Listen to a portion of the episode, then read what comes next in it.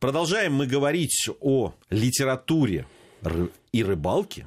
И так, наверное, а рыбалки в литературе. И рыбалки в литературе. Алексей Гусев и Гия Саралидзе по-прежнему в студии Вести-ФМ. Ну, о классике мы говорим сейчас. Уже поговорили об одном из классиков, Аксакове Сергея Тимофеевича. Сейчас говорим о Сабанееве. Мы, конечно же, в наших программах уже говорили о Сабанееве. И ты все время подчеркиваешь, что Сабанеев – это компилятор. Безусловно, компилятор, потому что это... Это основная его заслуга, он совершенно не ленивый человек. Да, возьмем да, Ожегова или Даля, которые посвятили всю свою жизнь составлению словаря. А, но легко себе представить, вернее, нелегко себе представить, какой это колоссальный труд, какое количество времени это отнимает, какой внимательности требует. А, примерно такая же история с... трудом жизни и ловля пресноводных рыб. Причем это не единственный труд. У него есть масса других трудов и по растениям, и по охотничьим собакам, и по охоте, в том числе и труды по отдельным видам, и по тому, как эти виды сохранить, в каком состоянии находятся те или иные животные. То есть человек внимательнейшим образом пытался разобраться в, вот в этих вот проблемах. И то, что он собрал воедино в одном труде, все возможные на тот момент способы ловли и все виды рыб, которых можно было описать, это ему просто памятник при жизни. Ну, ну и действительно, да, это фундаментальный труд, который до сих пор может быть настольной книгой рыболова в долгие зимние вечера, когда заняться больше нечем. Существует подарочное издание, как мы знаем. Да, существует... Каких только изданий не существует. Существуют издания дешевые. И чтение интересное. Можно открывать на любой странице. Хорош этот труд еще и тем, что он правильно структурирован. Календарь рыболова, который сейчас входит в это произведение, появился существенно позже. То есть буквально лет через пятнадцать. И, и тоже, видимо, это... требовало э, внимательного подхода. То есть фундаментальность исследования этого человека поражает воображение. При этом э, надо отдавать себе отчет, что он не сидел в интернете. То есть сегодня создать такую книгу – это примерно два месяца работы для раз, десятки человек. Я как а раз тогда... хотел э, сказать, ведь компилятор – это все-таки человек, который да, там, собирает да. э, те знания, которые есть, совершенно единое верно. Какое-то, да, там, в единый свой труд. А, то есть все-таки были такие отрывочные и какие-то ну, любопытные записки. Что-то он, да, что-то он э, в экспедициях какие-то сведения почерпывал, э, что-то он на основании э, каких-то записок, статей и рассказов. Все-таки журнал «Природа и охота», конечно, помогал. Чего уж и говорить. Ну и не ленивый был человек, совершенно не ленивый. И...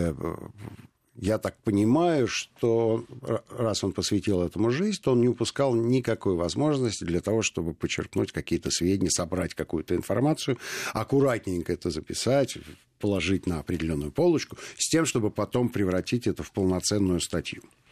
Конечно, есть у него допущения, да, несовместимые с правдой, но при этом, как правило, существует оговорка. Как сказал кто-то, по сведениям, я слышал, что один человек рассказывал. И этим он отличается от художественного вымысла, от художественной литературы. Здесь есть не только претензии, а правильность подхода. Если человек в чем-то сомневается, он это особо оговаривает. За что ему, собственно, большое рыболовное спасибо. Читать интересно.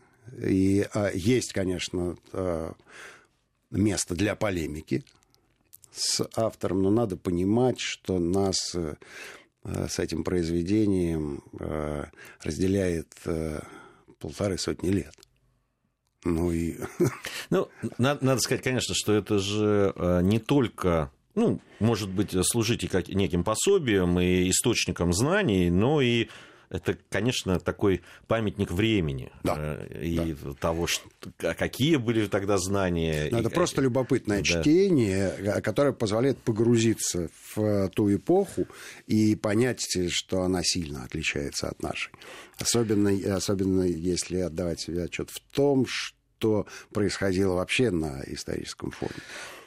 Не так много времени у нас остается в этой программе, а хотелось бы еще об одном человеке и да. авторе поговорить, да. о Павле Гавриловиче Черкасове. Тоже упоминали мы его, кстати, а, в своих вот, программах. Да, вот это тот самый человек, который, наверное, первым начал издавать рыболовное периодическое издание. Это тот самый человек, который сделал первое рыболовное общество, создал, не сделал, создал, соучредил.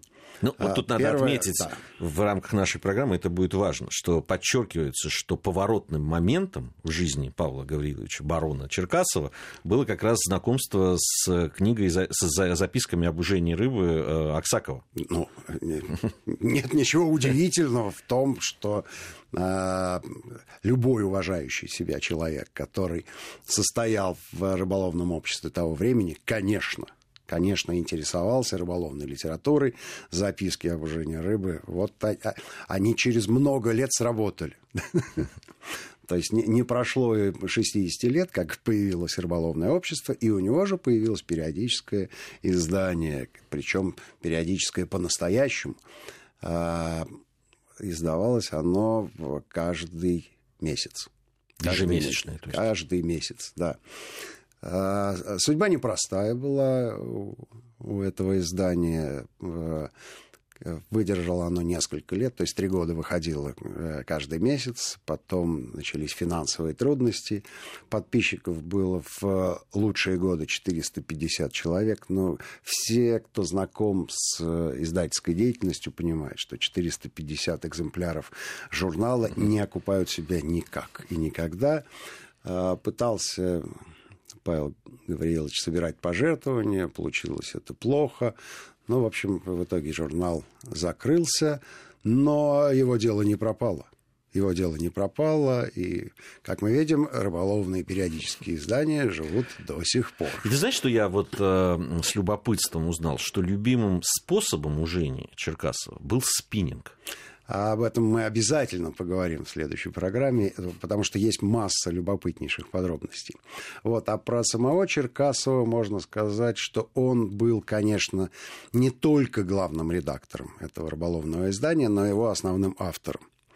И его перу принадлежит львиная доля статей, и все они чрезвычайно интересные, и, конечно, большинство принадлежат спиннингу. У Черкасова любопытная судьба, напрямую связанная с довольно одиозной фигурой в русской истории, так называемая Салтычиха, это вдова Салтыкова, которая вдовела в юном возрасте и, конечно, распутная была гражданка и э, жестокая чрезвычайно. Это, может быть, единственный случай в российской истории, когда помещицу осудили судом присяжных, судом присяжных, дворя, дворяне ее судили а, и присудили ей смертную казнь за просто моральное уродство. Даже воздвигли эшафот на Красной площади, народ собрался, она помиловала. Императрица отправила в ссылку, где довольно долго это существо прожило. Так вот, Павел Гаврилович родился в той, в той самой деревне Троицкая, Подольская, которая принадлежала Салтычихе. Но это никак не, не повлияло на барона, на маленького барона, который впоследствии стал одним из самых цитируемых, может быть, рыболовных авторов. Дело в том, что в отличие... Я так думаю, что Черкасов вобрал в себя немножко от Оксакова, да, и, и немножко от Сабанеева. То есть он соединил практические знания и систематические знания с художественной манерой Но их изложения. Он, он еще ведь и э, очень много, был э, хорошим таким большим знатоком и того, что издавалось за границей, и за, заграничных авторов, Конечно. не только, да, не только Аксаков, не только э, Сабанеев. Конечно, потому что время было такое, э, что что появился, ну, не могу сказать большой интерес, да, судя по количеству подписчиков, четыреста пятьдесят человек, это небольшой интерес, но интерес а, на совершенно ином уровне. Безусловно, спиннинг, как, или ужение верчением, а, пришло к нам из Англии. Никакие крестьяне по-английски читать не могли, они по-русски-то с трудом читали. Соответственно, это экзотическое а, занятие а, было уделом дворян. И э, дворяне, безусловно, придавали этому некую эстетику. Да? И, ну, во-первых, заграничная вещь. Во-вторых, э, никто, кроме них, так не ловил. И это для них было неким видом спорта. Как, допустим, тот же бокс, когда они так смешно, не как сейчас мутузят друг друга здоровенные негры. А тогда были такие хорошо одетые люди, чуть ли не в цилиндрах, да, которые так смешно скакали, иногда нанося удары. Но вот эта вот мода на заграничное и совершенно другой подход к рыбалке, безусловно, собрал сливки дворянского общества, которые внимательнейшим образом изучали заморскую диковину. А самое любопытное, что до сих пор непонятно, кто же первым э, научился пользоваться катушкой спиннинговой, так как мы пользуемся ею сейчас. Наши или англичане? Неизвестно. Потому что никто, кроме э, россиян и англичан, в принципе, спиннингом-то и не ловил. Ну, французам было не до этого, а все остальные, да, нас мало интересуют. Ну, американцы что... в это время дрались. Они и сейчас не прекращают. У меня такое ощущение. Упомянул Алексей Гусев о том, что в следующей нашей программе мы обязательно продолжим наш разговор, в том числе и о Павле Гавриловиче Черкасове. Напомню, что в студии Вести-ФМ были Алексей Гусев и Гия Саралидзе. Совсем скоро мы вновь встретимся и продолжим диалоги о рыбалке. Всем ни хвоста, ни чешуи.